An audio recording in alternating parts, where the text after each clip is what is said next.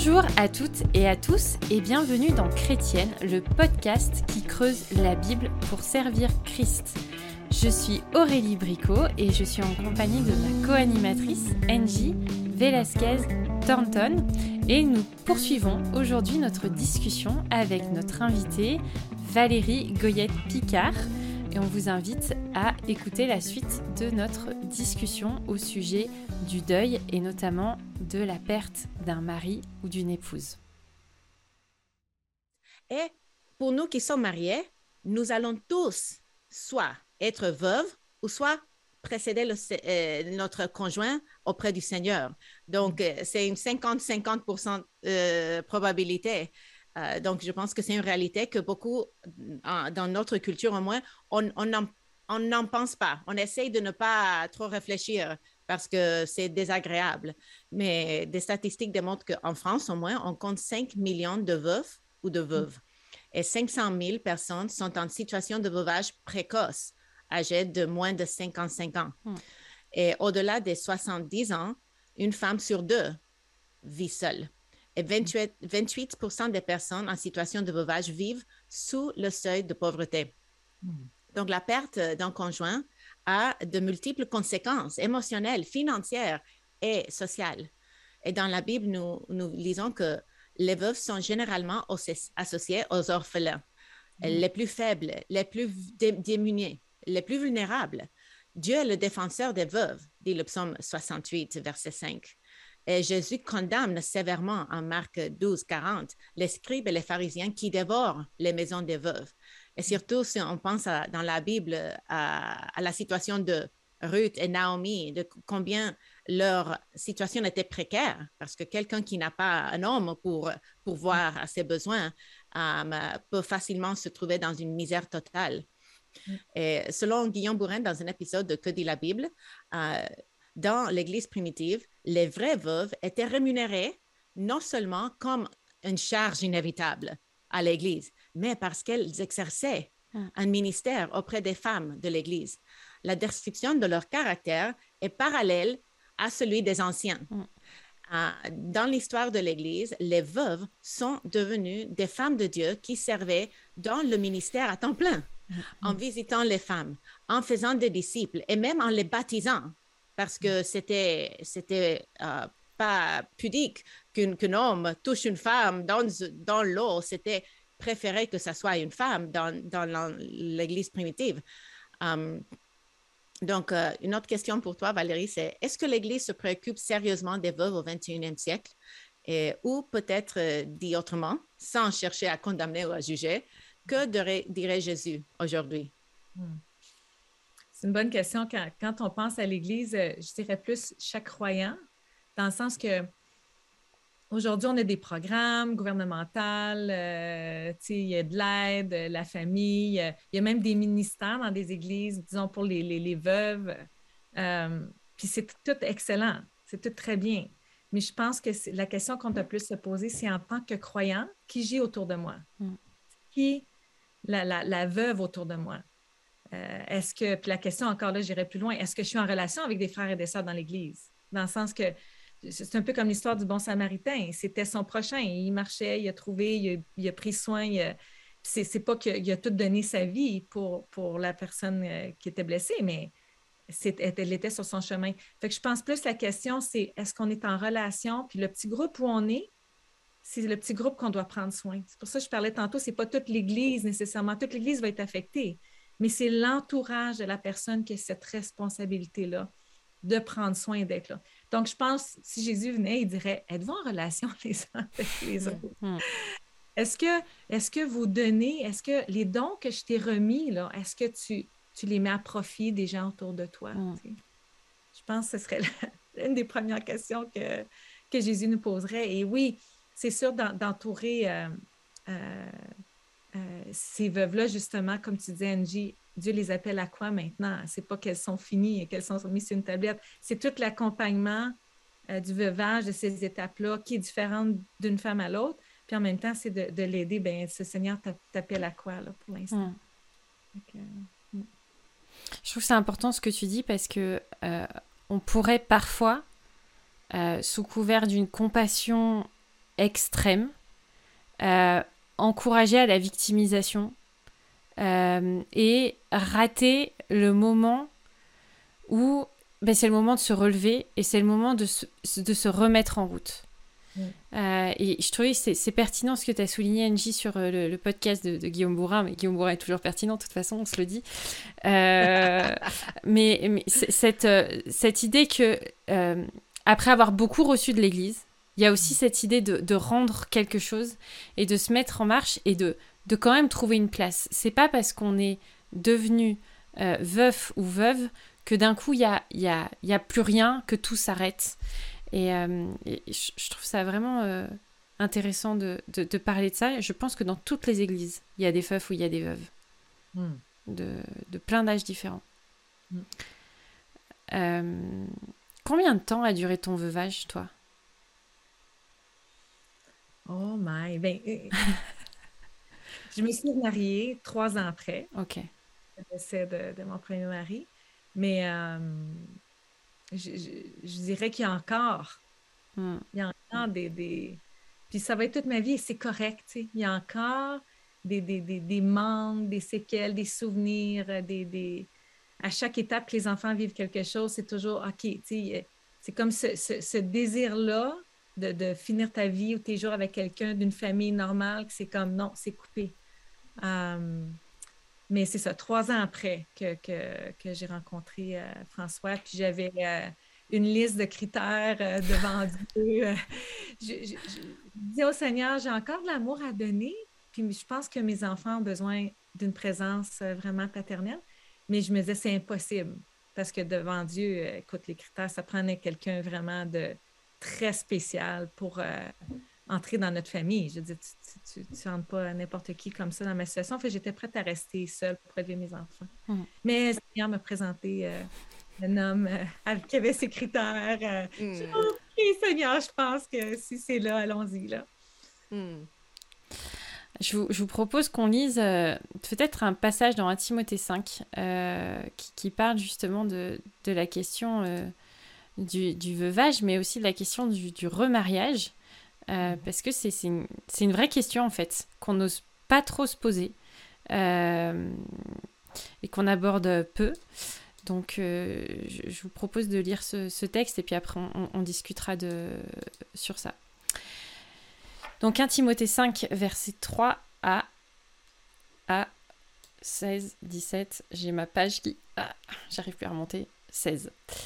Euh, honore les veuves qui sont véritablement veuves. Si une veuve a des enfants ou des petits-enfants, qu'ils apprennent avant tout à exercer la piété envers leur propre famille et à rendre à leurs parents ce qu'ils ont reçu d'eux. Car cela est agréable à Dieu. Celle qui est véritablement veuve et qui est demeurée dans l'isolement met son espérance en Dieu et espère, nuit et jour, dans les supplications et les prières. Mais celle qui vit dans les plaisirs est morte, quoique vivante. Déclare-leur ces choses afin qu'elles soient irréprochables. Si quelqu'un n'a pas soin des siens, et principalement de ceux de sa famille, il a renié la foi, et il est pire qu'un infidèle.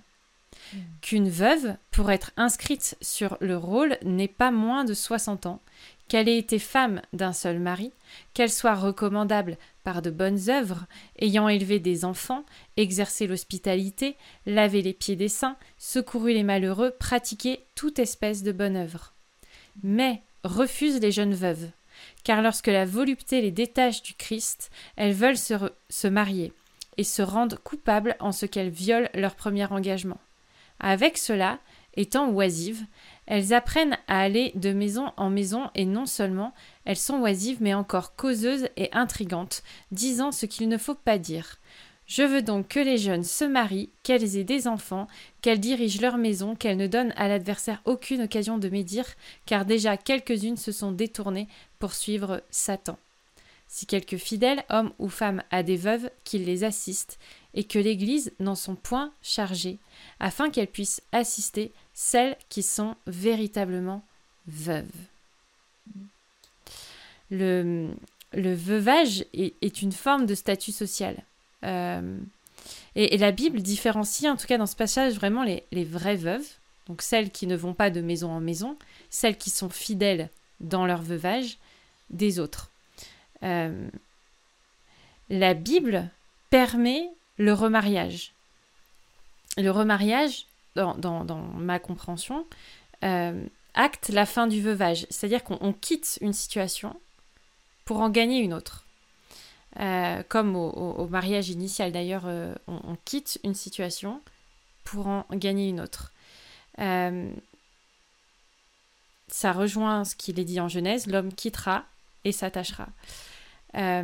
Comment est-ce que tu as cheminé, toi? Alors, c'est une question encore un peu vague, mais je vois que tu, les, tu les relèves avec brio. Euh, comment tu as cheminé, toi, par rapport au veuvage, au remariage? Est-ce que il y a eu peut-être euh, des critiques, euh, des découragements, des questions? Est-ce que bibliquement, tu t'es dit, mais j'ai pas le droit? Ou peut-être psychologiquement, t'es mis des barrières, non, par rapport aux enfants, etc. Non, dans mon cas, là, c'était vraiment. Je l'ai vu au départ vraiment comme un, chapitre dans l'histoire de ma vie. Tu sais. C'est pas que c'est terminé, c'est comme un chapitre qui est passé. Là, c'est un nouveau chapitre de vie avec tous les, bagages puis tout ce que tout ce qui est apporté là, dans, dans le mariage. Euh, François, mon mari actuellement, lui aussi était veuf. Peut-être que ça l'a apporté euh, justement une, certaine facilité dans notre, dans notre cas, puis quelque chose de beaucoup plus clair. Je n'ai pas eu à lutter avec euh, un divorce ou avec euh, peut-être d'autres situations qui, qui pourraient être plus difficiles. Dans, dans notre cas, tous les deux, c'était très clair qu'il y avait la possibilité qu'on se remarie. C'était plus de voir est-ce que Dieu vraiment nous a équipés l'un vers l'autre pour prendre soin de l'autre ou des enfants, puis d'être ensemble. Puis, puis Dieu a répondu. Mais je vous inviterais, si vous voulez faire un podcast à un moment donné sur la famille recomposée, c'est tout un autre sujet de, cheminer dans ça, puis de, la préparation. Mais nous, c'était très clair. Le, fait d'être les deux veufs, on a perdu justement nos époux, même en, se, se connaissant pas. Nos époux sont décédés à 10 jours d'intervalle. Les deux, lui, de, de, maladie. Là, sa femme lui était avec un cancer, puis euh, moi de l'autre côté. Donc, euh, pour nous, c'était assez clair. Euh, chacune des étapes a été comme bien. On était tous les deux accompagnés par l'Église locale. Tous les deux, on, on servait déjà dans un ministère. Avait à cœur euh, euh, de grandir dans cette situation-là. Puis, on voulait, on ne pensait pas qu'on était fait nécessairement pour rester seul, mais sans, dépendre de cela à tout hmm. prix. C'était comme, on avait le désir, mais c'était pas comme à, n'importe quel prix. C'était non, tu sais, si le Seigneur permet. Puis, fait que c'est encore là, c'est l'entourage, beaucoup autant mon entourage à moi que son entourage à lui, qui a pu investir dans notre vie, puis conseiller, puis euh, c'est sûr qu'on cherchait conseil, hein, euh, auprès de nos proches, ceux qui nous connaissent, tout ça. Euh, puis c'est ça qui a fait que tranquillement, on, a pu aller de l'avant. Puis on a, on a pris un... Mon, mari, il est pasteur, il, donnait des cours de, préparation de mariage, puis les deux, on est allés prendre les cours de préparation de mariage dans notre situation à nous, hmm. dans notre situation de famille recomposée. Fait qu'encore là, le fait d'aller étape par étape, avec l'Église locale, avec de bons conseils, c'était beaucoup plus clair pour nous. Est-ce que, comment avec les enfants, les, choses ont, évolué? Tu les as accompagnés? C'est des choses où tu les as carrément inclus dès le départ dedans? Ça a été une évidence pour eux aussi? Ah oui, oui, dès le départ, ils ont été inclus. C'était, euh, c'était un de mes critères. Il fallait, fallait, que les enfants acceptent vraiment la situation, sinon, euh, parce que c'est quand même encore là, Angie, tu l'as dit tantôt, il n'y a pas de, temps dans le veuvage, chaque personne est différente, mais ça faisait quand même juste trois ans. Mm. Puis les enfants étaient assez jeunes, fait que, puis il y en avait dans l'adolescence qui rentraient dans l'adolescence. Non, non, je. Fait que c'est un de mes critères. Fait qu'à ce moment-là, c'était comme oui, toutes, euh, toutes les étapes ont été bien, euh, bien franchies, malgré tous les défis après qui sont arrivés, mais, mais c'est un autre sujet. mais euh, Dieu, a été formidable. Dans, dans, dans toutes ces étapes-là, Dieu a vraiment pris soin. Mhm. Et François a même adopté tes enfants légalement, n'est-ce pas? Oui, c'est pour ça que je dis je pourrais reparler de la famille recomposée après, mais oui. Il a adopté euh, deux ans après euh, mes quatre enfants légalement. Puis euh, c'était tout un témoignage à la cour aussi. parce qu'il faut passer en cour au Québec pour adopter les enfants. Il faut passer devant le, tribunal de la jeunesse. Puis en tout cas, mais oui, c'est toute une aventure. Mm. Euh, quel serait un encouragement que tu pourrais donner à une sœur ou un frère qui nous écoute, euh, qui doit surmonter la perte de son époux ou épouse? Hmm. tu l'as bien dit, Angie, chaque personne est différente. Euh, c'est tellement, c'est ça, pas prendre aucune décision la première année. Des fois, les gens hein, sont vite à dire, ah ben, surtout quand les finances, des fois, mais apportent une pression, ben, vends ta maison, on fait, non, rien. On, se met sur le haut, là, juste pour essayer de, prendre un temps avec Dieu, voir qu'est-ce qui est en train de se passer, puis s'il y a des enfants aussi, de prendre le temps avec les enfants. Toutes les responsabilités, là, si l'Église peut aider justement à... On enlève tout, là, pour euh, au, moins une bonne année, parce qu'il y a beaucoup de pression de l'extérieur mm. d'agir. Euh, d'accepter l'aide, même si... Euh, moi, c'est comme ça, ça coulait là, facilement avec l'Église, mais je sais qu'il y a d'autres personnes qui sont plus introverties ou qui ont, qui, ont de la misère à, surtout dans notre culture aussi, qui est très euh, je me débrouille tout seul, là. Euh, acceptez l'aide de l'Église euh, et soyez indulgente parce que les gens sont maladroits. les gens, ils disent des choses des fois, puis c'est comme, ah, ça vient tourner le couteau, c'est comme, c'est difficile, mais Hum. Les gens le font parce qu'ils veulent nous aimer. Fait qu'il faut être patient, il faut être indulgente euh, avec les gens autour de nous. Euh, puis accepter dès le départ que, c'est, que Dieu prend la barque, là, de, de vraiment dire, OK, je, même si j'essaie de prendre un peu à gauche, à droite, non, prends tout, Seigneur, là, puis dirige-moi dans ces moments. Euh, puis pour les personnes, je peux me permettre, les personnes qui, qui, veulent encourager, qui, qui veulent aider, justement des choses à ne pas dire. Pas te demander ça, c'était ma question. Allez, fais-nous la checklist là. oui, s'il te plaît. non, c'est pas, pas si pire parce que les gens ont des bonnes intentions, mais justement de dire ah, euh, euh, le Seigneur va pourvoir ou tu sais, ça, prend le temps, ça, va prendre du temps, mais un jour euh, tu peux te remarier ou tu vas. Non, non, non, non. Tu sais, la personne souffre présentement, puis c'est c'est pas de. on, dit ça des fois pour nous réconforter nous-mêmes, mais la personne qui vit dans la douleur, elle ne veut pas attendre qu'elle va se remarier ou que, que, avec le temps, ça va passer. C'est pas encourageant. Ou euh, j'ai entendu une soeur qui a perdu sa maman qui était très âgée. Puis elle était tellement triste que les gens lui disent Ah, elle était âgée, tu sais, comme comme quoi que c'est moins pire un deuil d'une personne qui est plus âgée ou d'un parent, tu sais, ou de dire ah t'es chanceuse, était chrétienne, mettons ta mère qui est décédée ou euh, ça, ça, ça soulage pas, ça n'enlève pas la, peine, tu sais. Euh, c'est comme minimiser la. Mm-hmm. Oui, c'est vrai que je, suis bénie, mais ça ne réconforte pas d'entendre ça.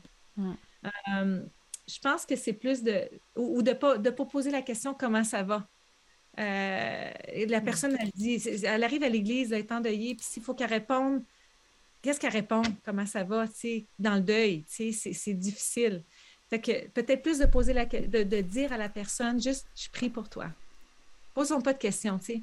À moi d'être très, très proche, là, mais je parle le réseau de, de l'Église ou des gens autour, juste de dire, je prie pour toi, tu sais. Puis la personne endeuillée qui se fait poser la question, comment ça va? Juste de répondre, merci de prier pour moi. Mm ça enlève un fardeau. On n'est pas obligé de répondre tous les détails. Je peux te dire que cette semaine, j'étais en petite boule pendant deux soirs parce que je n'étais pas capable de, de, me remettre de mes émotions? Je ne veux pas avoir à te le dire. Puis je ne sais pas quoi répondre. Mm. Puis je sais que tu une réponse de moi. Puis juste de répondre, c'est merci de prier pour moi ou je prie pour toi. Ça, ça, ça, l'adoucit. Euh, les personnes proches de moi, c'était les câlins, moi, que je. je, tu sais, pas besoin de rien dire. Juste de me faire toucher l'épaule, de, tu sais, je prie pour toi. Juste ça, là, c'était comme, oh, je suis pas obligée de rien dire. Je suis pas obligée de, tu sais, mais je sais que tu es là pour moi, tu sais. Puis ça me donne la liberté de moi, si je veux exprimer en étant deuillée, de pouvoir, euh, de pouvoir en dire plus. Mm. Euh, ça m'a ouvert aussi à des situations comme euh, j'ai accepté qu'une une sœur vienne habiter avec moi, chose que j'aurais jamais fait avant. Puis je l'acceptais un peu à contre-cœur, puis finalement, ça me bénit d'une manière extraordinaire. Fait que juste d'accepter des choses que Dieu dépose devant nous comme ça, puis d'être ouverte à dire, OK, je ne suis pas habituée, mais je, je, vais le faire, C'est comme, euh, on, découvre encore là des facettes de nous. Tu parlais, Aurélie, tantôt, qu'est-ce qu'on a découvert sur nous, des craintes qu'on avait, puis le fait de s'ouvrir à ce que Dieu présente, on découvre des trésors. Hmm. c'est ça, en gros, je pense. Ouais. C'est ça on peut, on peut faire des, des, des, repas, des choses concrètes. Pas dire hmm. qu'est-ce que tu as besoin? Qu'est-ce que tu as besoin? La personne, ah, qu'est-ce que j'ai besoin? Mais s'il y a une personne proche d'elle qui est un chef d'orchestre, hmm. c'est un chef d'orchestre que je vais aller voir. As-tu besoin? As-tu besoin que j'ai ouvrir sa cour? As-tu besoin de repas cette semaine? As-tu besoin de, que je prenne les enfants, que je les amène? Fait que de déneiger. Oui, c'est ça. Puis ça prend une personne ressource là, proche de l'endeuillé, que c'est elle, un peu comme des planificateurs de mariage. Tu vas pas voir les mariés, tu vas voir le chef d'orchestre, mm. mais la même chose pour une personne qui, qui, vit un deuil. Mm. Fait qu'elle ne se sent pas obligée de demander, mais la personne mm-hmm. qui a pensé le projet, elle sait ce qu'elle a besoin, des choses concrètes. Mm-hmm. Tout ce que tu dis, je ne sais pas si c'est volontaire, mais euh, c'est pris dans, c'est résumé dans le livre Être là, accompagner ceux qui souffrent de ah. Dave Furman, euh, ah que, j'ai lu il y, a, pas très longtemps. Et, il a tout un chapitre sur les 10 erreurs à éviter. Euh, absolument. ah, c'est bon ça. Ouais, et vraiment, c'est chouette. Et, et c'est exactement ce qui m'a fait penser à, pas mal de choses, du coup. Mais c'est vrai que si la situation se, se, se présente dans votre église. Euh, et je trouve par rapport justement à la dernière chose que tu as dit, euh, proposer ou, ou, définissez, mais sans, que ce soit forcément officiel, mais un chef d'orchestre, quelqu'un qui mmh. va euh, créer un, Là, il y, avait un, une sorte de formulaire qui est passé. voilà, parce que les gens sont, ont envie d'aider. Mais mmh. il faut, faut les accompagner et il faut les aider à aider. Euh, et en, suggérant des choses. Et puis après, les, les, gens, en fonction de leurs dons, leur capacité, leur proximité, euh, peuvent s'engager euh, dans, dans, des choses concrètes. Mm. Mm. Et ça, ça devient une culture d'église. Une, une, église qui commence à faire des démarches comme ça avec tout un processus va, va être prêt la prochaine fois. Donc, les enfants peuvent aller aider à déneiger. Les, les, célibataires qui ne connaissent même pas la personne, peut-être si c'est une église un peu plus grande, peuvent quand même euh, acheter quelque chose pour faire la cuisine un soir. Tous peuvent être impliqués si ça devient une culture dans l'église. Euh, et, et, je veux vraiment voir cela euh, pour que mes enfants aussi apprennent à, à, pleurer avec ceux qui pleurent de manière concrète en, en servant ce, qui ont besoin. Hmm. Imaginez la personne qui a, disons, un don de compassion ou euh, que c'est cette personne-là ou deux personnes qui appellent à l'occasion pour euh, on sait que c'est l'anniversaire, disons que la personne qui est décédée ou ça prend une personne qui fait un bien hmm. dans la vie de la personne endeuillée pour qu'elle dise mon église, elle est accueillante. Hmm. Pas toute l'église, c'est chacune selon leur don je ne sais pas si vous avez remarqué quelqu'un qui va dire oh, votre église est accueillante. Ben, c'est une personne qui l'accueille en avant, c'est pas toute l'église. Hmm. parce qu'une personne l'accueille, l'église est accueillante. Donc, ça prend juste chaque personne selon nos dons, comment qu'on peut euh, bénéficier dans la vie de cette personne-là, puis servir Christ au travers, de représenter Christ au travers euh, nos dons. Hmm. Mais je me dis aussi qu'il faut quand même s'assurer qu'il y ait cette une personne, parce que sinon, l'Église est froide. L'Église n'est pas accueillante. L'Église s'en fout de moi. Mm. Um, et, et, je pense que il y a... C'est très facile que les choses tombent et qu'on ne se rende même pas compte que personne n'a mm. fait ce qui était nécessaire pour cette personne, non mm. seulement une veuve, mais une nouvelle arrivée, euh, un immigrant qui a beaucoup de défis à surmonter, quoi que ce soit. Donc, euh, um, oui, je veux vraiment aussi euh, aider et savoir comment. Euh, mm. Peut-être ça, mm. c'est un sujet pour un autre podcast. Qu'est-ce que tu répondrais J'ai encore une question. Qu'est-ce que tu répondrais à quelqu'un qui dirait Ben voilà, j'ai, j'ai, j'ai, je connais quelqu'un qui passe par cette épreuve-là, mais j'ose pas. J'ai peur de mal faire, mal dire. J'ai peur d'être maladroit. Euh, du coup, je, voilà, je, suis paralysée. Euh, qu'est-ce que tu dirais à cette personne? Ça dépend de la relation qu'elle a avec, avec la personne. Si elle fait partie du réseau proche, hmm. plus éloigné euh, que à cœur.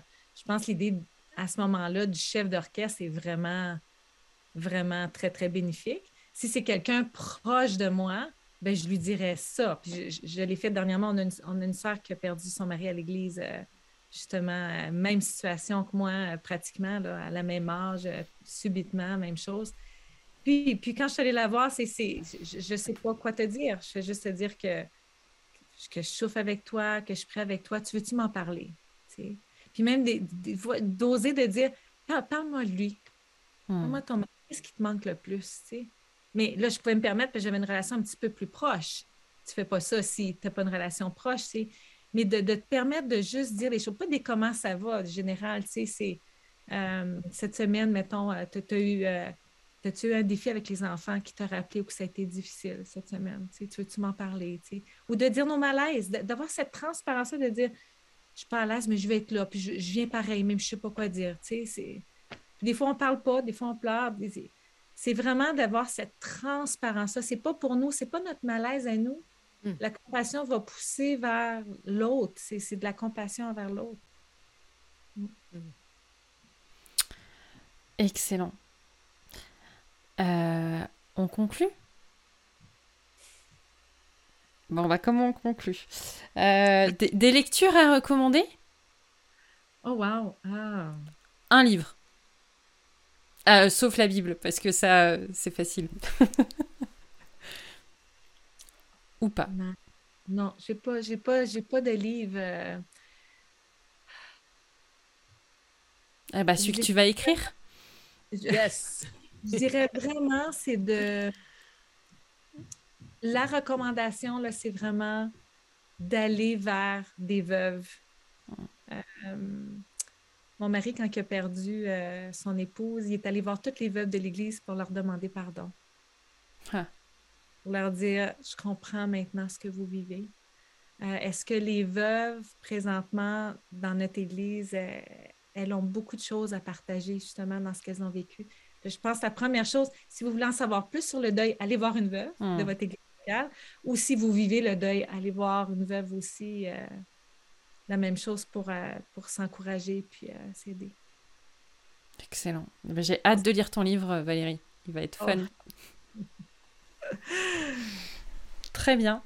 Eh bien, je vous remercie beaucoup d'avoir alimenté et participé dans ce, beau podcast. On espère qu'il va être source d'encouragement euh, pour vous qui, euh, nous écoutez. On espère aussi que ça va vous aider à vivre cela en Église euh, et, à parler de ce thème qui est peu abordé. Allez-y, soyez courageux, foncez. C'est un beau, une belle chose à faire. On vous redit que vous pouvez commenter, liker, partager ce podcast. N'hésitez pas, il peut aussi faire du bien à quelqu'un. Euh, on est présent sur toutes les plateformes de podcast, YouTube, etc., etc. Vous pouvez nous écrire à chrétienne au singulier toutpoursagloire.com. Merci beaucoup Valérie. Bonne suite à toi et puis à bientôt. Je pense que nous te réinviterons certainement pour un autre sujet, que ce soit la famille recomposée ou d'autres choses. Merci beaucoup. À bientôt Angie. bientôt, merci.